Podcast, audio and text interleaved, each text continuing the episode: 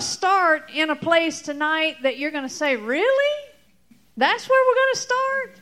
Because it's so familiar that you're going to say, I have heard all that there is to hear about that. But we're going to go there anyway. Right? Because, um, you know, just when you think that you know all of the scripture, you realize how much you don't know. Right? And so we're going to go there. We're going to we're, we're going to go somewhere so familiar that you guys are going to go, "Really?" So I want you to flip your Bible open cuz it should fall right open to where, Austin? Mark 11 20. We're going to start at 22. Mark 11 22. We're going to start right there. We're just going to go right there tonight. And if you say, Well, I've heard this verse a million times, I already know all the preaching about this verse, no, you don't. So that's where we're going. Amen? So, verse 22, Mark 11 22. This Jesus talking now, right? Y'all got your pen, you got your notebook, and you're ready to write some things down. Amen? What does Jesus say in this verse? It says, and Jesus said something. What does he say? Have faith in God. Jesus says, have faith in God. Right? Does that sound like a suggestion?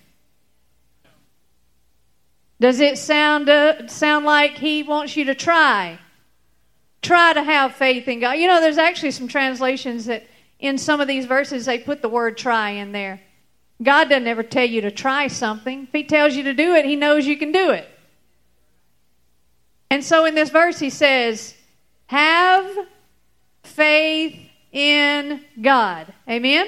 And so in some other, like in the margin of some verse of some Bibles, it says, Have the faith of God. Or have the God kind of faith. You've heard it said that way, right? Have the God kind of faith. I say, have the same kind of faith that God has. Have faith in God means have the same kind of faith that God has. You mean God has to have faith? Yeah. Yeah. God has faith. And so, what kind of faith is it? If I'm supposed to have the same kind of faith that God has, what kind of faith is that? What does God's faith do? It believes what He says. It believes what He says. The God kind of faith, the same kind of faith that God has, believes what comes out of God's mouth is going to happen. Right? And so that's the kind of faith that we're that verse is telling us to have. Have that same kind of faith. And you know, so do you think that at creation, God was trying to create the earth? The heavens and the earth? No. He had, he had faith to know that when he said it, it was going to be. Right? And now he just told us to have that same kind of faith.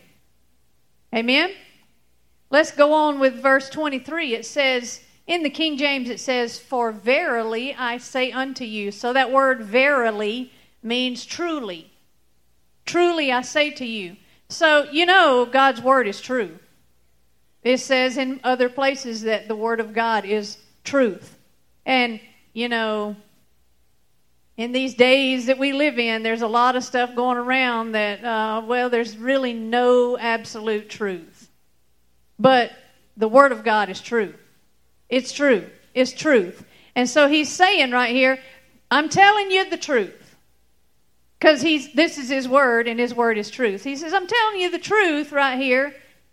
Whosoever shall say unto this mountain. Now, when he said whosoever, did he just mean like just Austin and me and Pastor Allen? And that's it. Who, whosoever shall say unto this mountain. When he says whosoever, point to yourself and say, I'm a whosoever. I'm a whosoever. If the Word of God says whosoever anything, wherever you read the word whosoever, that can be you. That doesn't automatically make you because you got to do what it says. But it says, Whosoever, that's me. I'm a whosoever. So it says, Whosoever shall say unto this mountain, Be thou removed, and be thou cast into the sea. Now let's just stop right there. Because y'all have heard this verse. We're going to take it step by step. Okay? So stop right there. What did Jesus say to do? What did he say do? He said, say, say something. Jesus says, say something. All right? And when he said, say something, did he say, pray something? It doesn't say, whosoever shall pray for something to this mountain.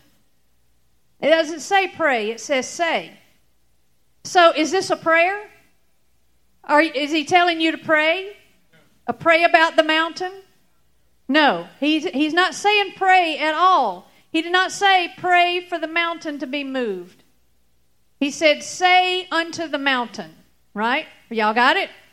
And there's too many people walking around, even preachers preaching, begging God to do something about their mountain. Please, oh, please, God, move this mountain out of my way.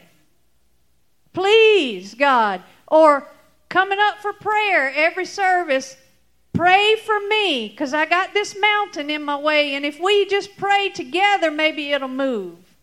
Pray for this mountain to move. And they're too busy praying when they ought to be saying. They're too busy praying when they should be saying. Amen? We had this great conversation at youth group Wednesday night. And we were sitting, or Sunday night, and we were sitting with the, with the kids in a circle. And, and I looked at Keenan and I said, Hey, Keenan, turn real quick to the verse in the Bible that says that, that, uh, that we ought to be praying for for uh, God to come and do something about the devil that's bothering us. And Keenan was like, hmm. And I said, find it, find, find the verse. And I said, all you kids, find that, find the verse. It says where God says, pray to God that God would come do something about the devil. And then Keenan gave it away and said, There is not one. There is no such verse. There's no such verse. And so, you know, a lot of people are too busy praying, which is just begging God to do something that He's already done or giving you another instruction about how to do it. Nothing wrong with prayer.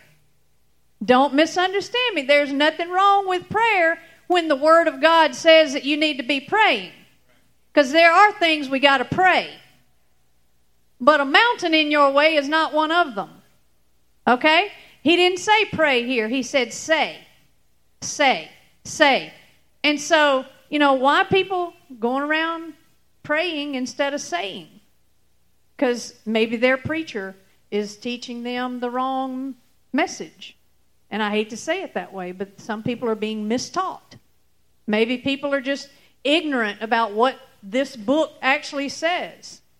They they feel better if they give that responsibility to God so they don't have to carry that responsibility. Maybe they're just lazy. I'm just going to be blunt. It's easier to say, well, God's in control, and whatever He's going to do will be fine with me. Just, you know, God, just do whatever you're going to do, and, and if you decide to do it, okay. If you don't, okay. And people get lazy because they don't want to take responsibility. Am I stepping on somebody's foot tonight? I'm sorry, but stop begging God to do things that He's already told you something else to do, right? So, in context, in this verse, what is the mountain? What is the mountain when He says, say to this mountain? What is a mountain? It could be a mountain but what is a mountain? It's a problem. Yeah. Could be a sickness. It, it's a problem. It's an issue in your life. It's a, it's a, a, a obstacle. That's what Pastor Hagin says an obstacle. An obstacle. It's something you need to overcome. It's a difficulty in your life. Amen? That's what the mountain is. It's something big and it's in your way. Right? It's something that's bothering you and you want it gone. Right? That's a mountain. Something standing between you and where you're trying to go. That's a mountain. All right? And God knew when He wrote this verse who was most invested in the needs and the wants and the desires of you. Who knows best what you need? You, right? Don't you know better what you need than I know what you need? Don't you know what mountains are in your way much more than I know what mountains are in your way? That's why he didn't say, go find somebody else to say to your mountain. He said, you say to your mountain, because you know what you need, right? You are the most invested in you, and you know what you need, right? And so he said to speak to the mountain. Speak to the mountain. Now, when you're speaking to your mountain, are you necessarily talking to a person? No. Are you are you talking to God when you're speaking to your mountain? Are you talking to God? No. You're not talking to God. You're not even rebuking the devil in that moment. When you're speaking to your mountain, you're not even that's not even the moment when you're rebuking the devil. You are now all of those are good things. Right? Those are those are necessary things that could be done in combination with speaking to your mountain. But speaking to your mountain is speaking directly to the problem. You're, you're actually you're actually telling the problem what you want it to go do. You're telling the problem directly, hey, sickness, here's what I'm telling you to do. You're talking to it, right? Have you ever talked to a cold? Have you, have you, have you ever talked to a fever? Have you ever talked to something big like cancer and told it what to do? Have you ever talked to your money? How many of us talk to our bills? Have you ever talked to your money? Have you? Have you ever talked to um, something in nature? Have you ever talked to a tornado? Are you getting it? We talk to those things.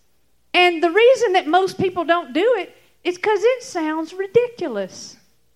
I mean, it sounds kooky. How many people, honestly, if you said, let's just say there was a storm coming and you came out of Walmart and you saw a storm coming and you start talking to that tornado to go another way or you'd start talking to it. That people in the Walmart parking lot are going to think you're nuts. Aren't they? This is why more people don't. I mean, when, you, when he said say to the mountain, he didn't just say, you know, think it. I mean, when we say something, we say it out loud, don't we? How many of you ever went to the doctor and you had a bad report and you just start talking to that thing right there in the doctor's office? The doctors and the nurses are going to think you're nuts. Right? But the word says to talk to the mountain. Jesus did it. Jesus did it. He talked to the wind, didn't he? Didn't he talk to the wind? He commanded, he rebuked the wind. The word rebuke means to say some words to it. He talked to it. He, he talked to dead bodies, didn't he? He, he talked to fevers. He talked to fevers. It, let's look at it. I just want to look at it. Let's turn to Luke.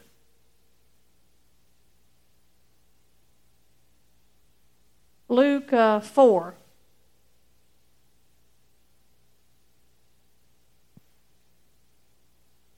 Luke chapter 4. verse 38. Luke chapter 4, verse 38. This is Jesus. He's he's come out he, he basically he's come out of church. He just left church and he's going over to Simon's house. And it says, Now Simon's mother in law was suffering from a high fever. Uh, another translation says that it was it was a bad fever. She was desperate. She had a, a very desperate fever. Right? She was suffering from a high fever. And they asked Jesus to help her. And so he bent over her and what did he do? He rebuked the fever. Did he pray? Did he pray right there? Did he did he um, gather Peter and all the others? He gather them around? No, it just says he bent over her and he rebuked the fever. And it looks like the fever heard what he said because then it says what? It left her. The fever left her. So he talked to the fever, he rebuked it, which means he told it to go away, and it went away. It, re- it responded to his words. Amen? And speaking of words, everything on this earth responds to sound. Keenan, we were talking about this the other night. The, the earth was created by sound. When, when God said, Let there be light, He said it. The sound came out of His being, and the earth was created by sound. And if you research, Keenan's done some research about sound. If you look at particles, the, the most minute particle that we can see, it has a frequency, right? It has a sound. Every, every particle on this earth has a vibration, a sound vibration. It makes a sound. And they've even figured out ways to capture the sound of like flowers and and you know bugs and ants and everything has a sound. And everything on this earth responds to sound. And when you speak, when you say something, sound comes, comes out of your mouth, right? And everything on this earth responds to sound the sound of your voice. It can respond positively or negatively. Because you can speak negative words too, you know that, right? And things are going to respond to your negative words. Because your words are formed by sound. That's pretty interesting, right? That's just a little side note. Sorry, I got off track a minute. But anyway, Jesus spoke to a fever and it responded to him because he said something, and that fever. That fever is just a part of something on this earth. It had to respond to the sound of his voice. Amen? And he told you to do the same thing. Hallelujah. Right? Let's go back over to Mark chapter 11. Mark 11, let's go on to verse 23. It says,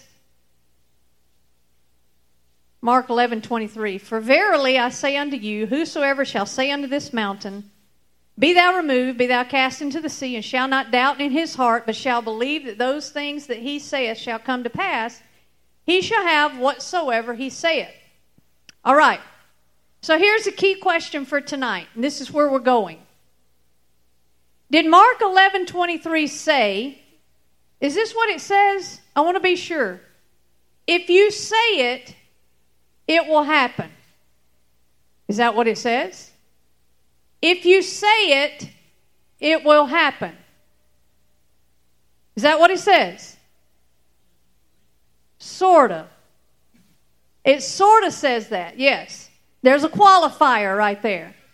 There is a qualifier in between the saying part and the having part.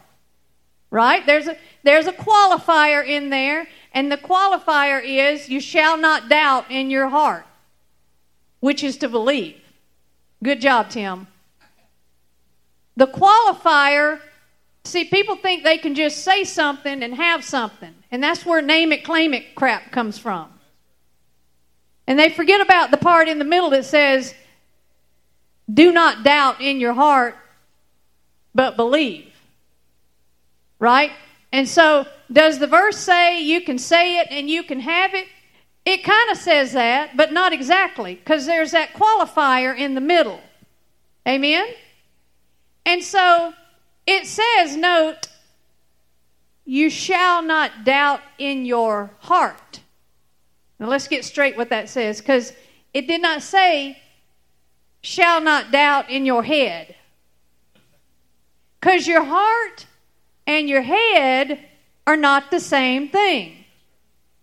Your heart and your head are two different things. I remember when I was younger, the first time I ever went rappelling. How many of you ever been rappelling before? So you're going to understand. Before I went rappelling the first time, I watched some other people do it. And I was like, I can do that. I know I can do that. We used to go rappelling up here in Alex City on the rock right there on 280 where the where the flag is, if y'all have ever seen that. And so before I ever went, I was like, I can do that. And so I studied about it. I looked at the equipment. I watched someone else do it. And in my heart, I knew I was going to do it. I was going to do that. I knew I could do it. I saw them. I knew how to do it. And I set in my heart, I'm doing that. I am doing that. But then when I got up to the edge of that mountain, I still knew I was going to do it now. But when, you know, you got to get backwards like this and and you kind of that that first step is a doozy. Let me just that's what you know that that old saying. In my head, I'm thinking I can't do it. My head was saying, "Don't do it. You're gonna die." But I had I had set in my heart that I was that I knew I was to do it. So I had two different things going on in my heart and in my head. You understand? I knew I was to do it, but my head was saying, don't do it. Right? Brother Hagin said something really profound one time. He said, he said, I'm gonna I'm gonna read it right here. He said, You can have faith in your heart with thoughts of doubt in your head and still get results. Amen? And that helped me a lot when I heard that because there's been a lot of times when I've been 100% sure about something in my heart. But when I would think about it, I didn't know how it was going to work. I was convinced of it in my heart, but when I thought about it, things would come to my thoughts that would say, How's that going to happen? Right? Remember when you remember when uh, the angel visited Mary and said, You know, you, woman, you have found favor with God, and and you're going to be with child, and you're going to give birth, and his name's going to be Jesus. You know, the angel came. And the first thing she said was, How's it going to happen? Okay, she didn't have doubt in her heart, but in her head, she was like, How's it going to happen? She believed in her heart, but in natural circumstances, she wasn't real sure in her head how. Because she was a virgin. How's she going to have a baby? She just wanted an explanation, right? And so she believed in her heart. It's the same as the, the man that brought his son to the disciples. Remember, he brought his son to be healed, and uh, it was the boy who would throw himself into the fire and all that. And, and the disciples tried to um, pray, you know, tried to heal, have him healed, and they couldn't do it. And then Jesus came down and he said, "Where's the boy?" And and and uh, he called the man over and and he brought the son. And Jesus said, um, "You know, if you can believe, he'll be healed." And the man said, "I believe. Help my unbelief." Right? He said, I believe, but help my unbelief. So he said two different things. Which one was it? Was he believing or not believing? Because he said, I believe, help my unbelief. And we know the boy got healed, he got set free, right? So the man must have been believing in his heart, but in his head, he was going, I don't know how this is going to happen. His, his, his question to God or his statement to God was, I believe you. He said to Jesus, I believe you, but I don't know how, but I believe you. I don't get it, but I believe you. He had some unbelief, some doubt in his head because logically it didn't make sense. But in his heart, he was 100% in belief. We can do that. That can happen, right? You cannot stop thoughts from coming to your head. Thoughts are going to come. I mean, that's the that is the devil's trickiest playground, is to twist up your thoughts. Right? That's his favorite way to get at you. So he's going to throw thoughts at you, right? You can overcome unbelief in your mind with the belief in your heart. You can override this unbelieving thoughts with the belief in your heart, or you can allow the unbelieving thoughts to turn your belief in your heart to unbelief. You can, you can allow doubtful thoughts to penetrate your heart and change your, your believing to doubting. Right? If you allow it. If you take that thought, and the, the Bible says, take no thought saying. If you take that thought and you plant it in you and say, oh, yeah, that's probably right. Never mind what I believed before. And then you've just taken your belief and turned it into doubt. Amen? So back to Mark 11 23. It says, And shall not doubt in his heart, but shall believe that those things which he saith shall come to pass, he shall have whatsoever he saith. All right, it's not just enough now the saying. Saying is not enough to bring something to pass. It's the believing without doubting that confirms what you just said. Amen? That's the qualifier. All right? And so, what I want us to do tonight, for the rest of tonight, and ongoing, I don't know how long, I want to address this issue of doubt. We're going to talk about doubt for a little while because it's a problem. It's, it's, an, it's, a, it's a big deal with people. Why do you think people can't get to a place of victory? Because there's so much doubt and unbelief. And it's all through this book right here. I might give y'all some homework and say, go home and find one story in the Bible of a person that showed doubt and unbelief. And all you got to do is turn the Bible open because it's almost all of them. I'm serious. Doubt and unbelief. And so I want us to spend some time talking about doubt and unbelief so we can get it out of the way. And really, when you're talking about doubt, you're really talking about faith. Because faith and doubt are like polar opposites, right? And you can't talk about one without talking about the other one. That's why it's in that verse. Have faith in God, and then say to the mountain, and then don't doubt but believe. Anywhere you see talking about faith, you're going to see talking about doubt. Because you got to get the doubt out of the way so you can get to the faith. Right? And then there's the whole confessing part or saying. Right? And so you could look at it like this faith is over here on one hand, and doubt over here on the other hand, and my mouth is right here in the middle. Amen? And so it matters which position my mouth is in. Is my mouth in position with the faith or is my mouth in position with the doubt? Right? And just saying something is not enough. Just saying it is not enough. You can make con- confessions all day long. People make confessions all day long. People have a confessions list and they get up in the morning and say their confessions. And, you know, it gets to be a, a routine with some people. And, you know, they, they get on these confession kicks. And confessions are good. Don't get me wrong. They're necessary, but if you leave out the believing part without and the I'm not going to doubt, but I'm going to believe what you're saying, then you're just saying some stuff. You're just confessing in hope.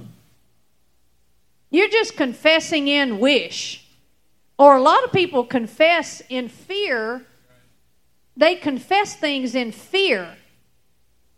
I'm going to make this confessions list because I don't want to die of this sickness. So I'm going to say all I can. You know, they, they confess from a place of fear instead of a place of faith. And there's a difference. There's a difference. And so we're going to talk about doubt. We're going to talk about doubt. What is doubt anyway? What is doubt? Y'all want me to tell you, right? Insecure. Is that what you said? That's good. Doubt. Doubt. We're going to let the Bible tell us what doubt is. Let's go to James chapter 1.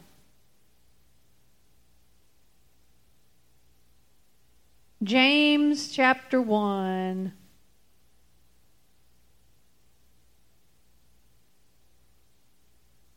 James 1, starting in verse 5. James 1 5. Y'all ready?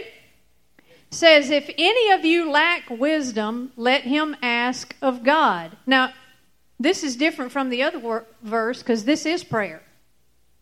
This is prayer. Did you know wisdom is a promise? And when it's a promise, you can pray and ask God to give you a promise.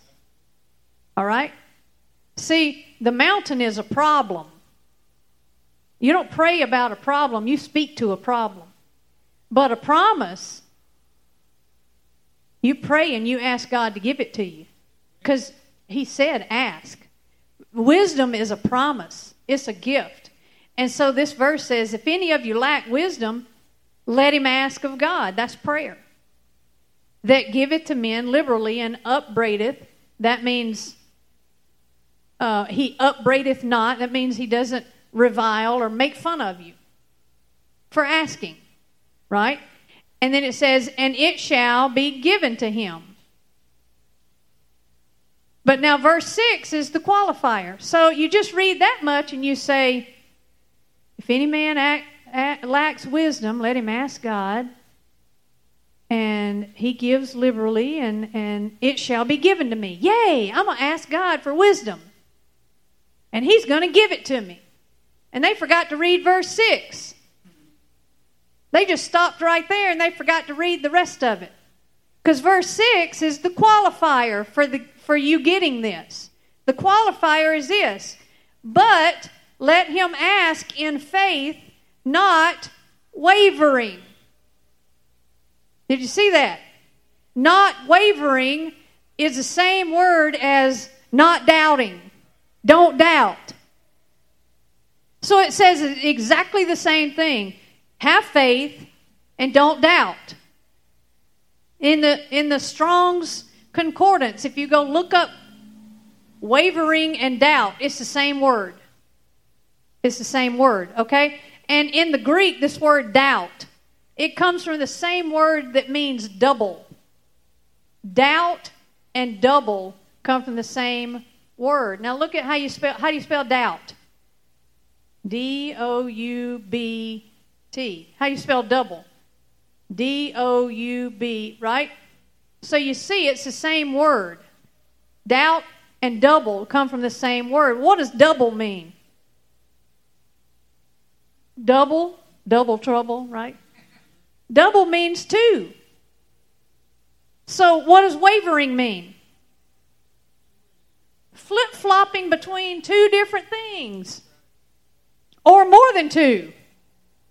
Wavering means to flip flop between two things. Right? Now, when you are in faith, everybody think about the word faith. When you are in faith, it can only be for one outcome and one outcome only. When you set your faith, you set your faith for one result. Do you get that? One result. It cannot be, well, what if this happens? What about that? What if, what if, what if, what if? When you set your faith, there is no what if. You set your faith for one result, and that's it. Can you see it? Yes. If you're in faith regarding your healing, there cannot be any consideration for anything else. If you have set your faith to be healed, then you're not considering. I didn't say you're not listening to the doctor. You're not considering what the doctor says your result. If the doctor says, I'm sorry, but you've got this disease and you're going to die. If you set your faith in what the doctor just said, guess what? You're going to die. But if you set your faith in a place of, I am healed, and you find the scriptures that back up what you are believing, even though what the doctor said, you just push that over there. Because you've set your faith on one result, and that is, I'm healed. Are you listening? Faith only sees one end result. No circumstances, no feelings, not what you see. Right? One result. And if you cannot narrow down your expectation for what you've set your faith in on one thing, you haven't got it yet. You just don't have it yet. You got to set your faith on one end result. One. Amen? Doubt or wavering or whatever you want to call it, it, it, it says things like, well, I don't really know for sure. Right? I, I don't know. This might happen or that might happen. Or this might not happen. Or that might not happen. I'm not real sure. You know, God might heal me, but He might not. It might be my day or it might not. Right? That, that's doubt. That's wavering. Whatever God decides is okay by me. That's have you ever heard anybody go there when they get a, a report or facing a mountain, whatever God decides, He's got my best interest at heart. You know, He'll do whatever He's going to do. Or the big one. You just never know what God's going to do. Oh, please. You just never know what He might do next. I mean, who knows? I'm just going to stay in faith no, you're not. That's exactly the opposite of faith. If you don't know what God's going to do, you don't have any faith. God's just in control, and whatever He says is going to happen is going to happen. Right? That is my biggest pet peeve phrase. Well, God is in control. That's a that's a cast off that that relieves us from any responsibility of believing. That takes all of the faith out of it. If we get to a place where we just say, "Well, God's in control and he's going to do what he's going to do. He's all powerful. He's going to do whatever is, you know, whatever happens, he's in control and he's doing it anyway." Well, there's no faith in that at all. You just put a big X over the faith. Right? It's absolute contradiction of faith. What if we use that technique in salvation? What if what if Sunday someone comes in here and hears a message? Let's just say we'll call her I don't know, sister so and so, I don't know. She walks in and she's lost. And she walks in here, she hears Pastor Allen give a message, and she feels conviction. She, she's ready to be saved. And Pastor Allen gives an altar call, and somebody leans over to her and says, Hey, Sister so and so, you might ought to go on up there and get saved. Today might be your day. He might want to save you today. I mean, he might not, but if he does, you better go on up there. And so she gets on up here.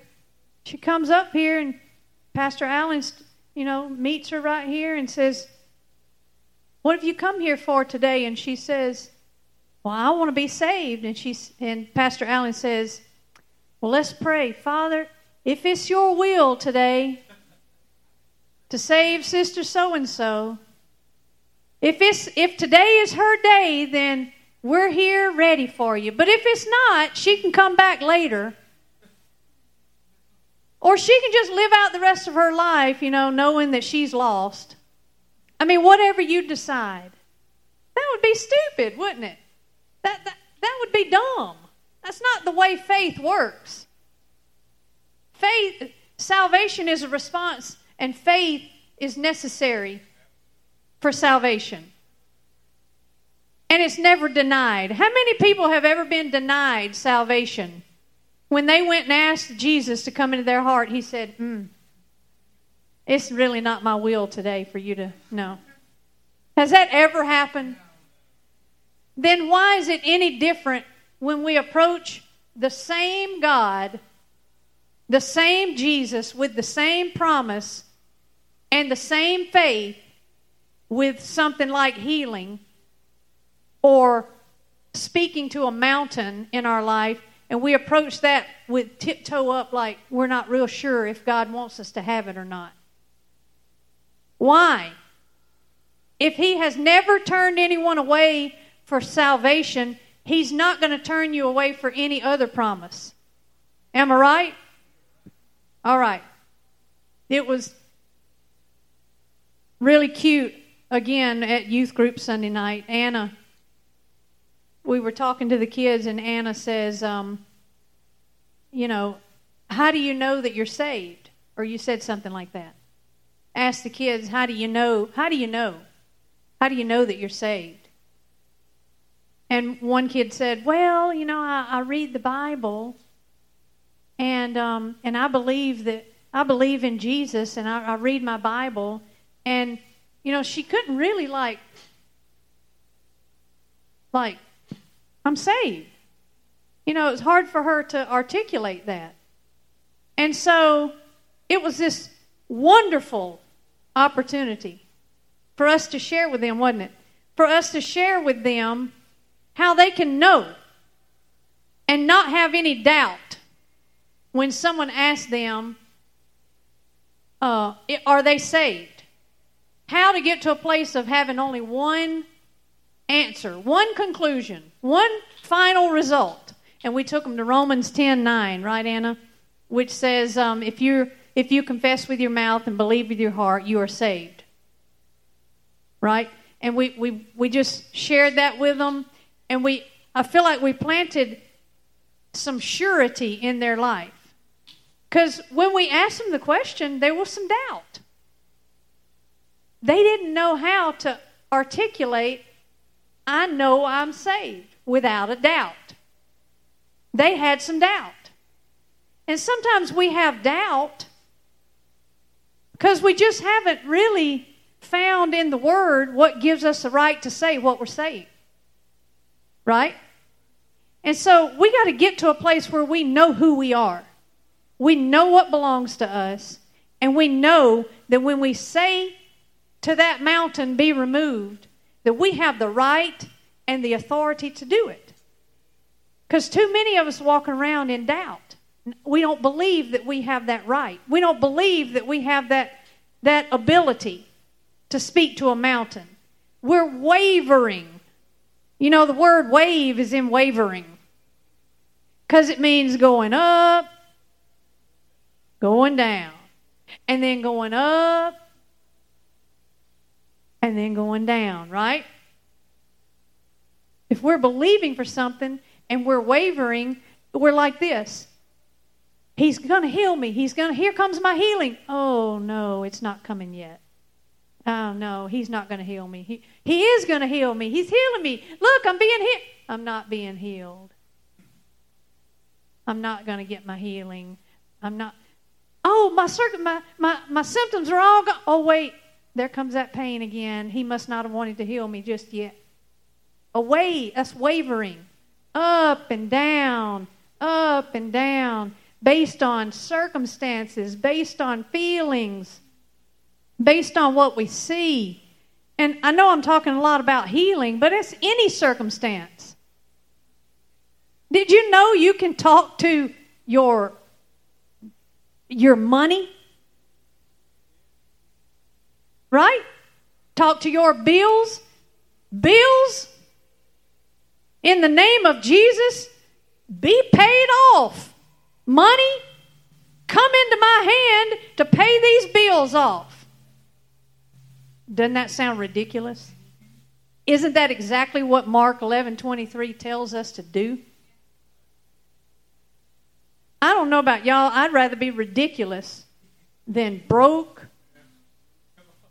sick, depressed, in bondage, no friends, family falling apart, marriage broken. I'd rather sound ridiculous Hadn't y'all? I would rather sound ridiculous and talk to that thing rather than let all of the, uh, my whole life fall apart. Amen? Uh, I, am just going to talk to it and say, we got to get our mouth open. Well, we got to connect our faith to it, and we've got to get out of the place of doubt. We got to get out of the place of wavering. Some of us hit a place where we, we, we get out of doubt but it's only because we're at the top of the crest of the wave. And as soon as we go down and the circumstances come, all that faith we thought we had poofs. And we fall right back into the ways of the world. We just got through talking about the kingdom. This is a kingdom issue. We are kings and queens, and this is this is a kingdom operation right here. This is the way the kingdom operates. Right? This is the way the kingdom operates. We got to quit going up and down, up and down, up and down. We got to get stabilized. The, the rest of that verse says, um, over at James 1, it says, but um, uh, the person that believes is, uh, that, that is in doubt is unstable. A person that's wavering is unstable. I think is what it says. We got to get to a place where we're stable. A double minded man. A du- There's that word double. A double minded man. What does double minded mean? You're thinking of two outcomes. A double minded man is a person that's not in faith because they're thinking about two or three different outcomes. There's no faith in that. Faith puts your the outcome in one answer. One answer.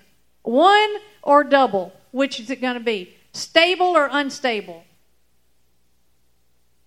Faith or doubt? That's where we are tonight.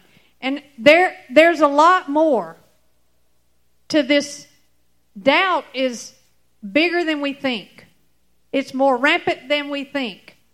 It is doubt and unbelief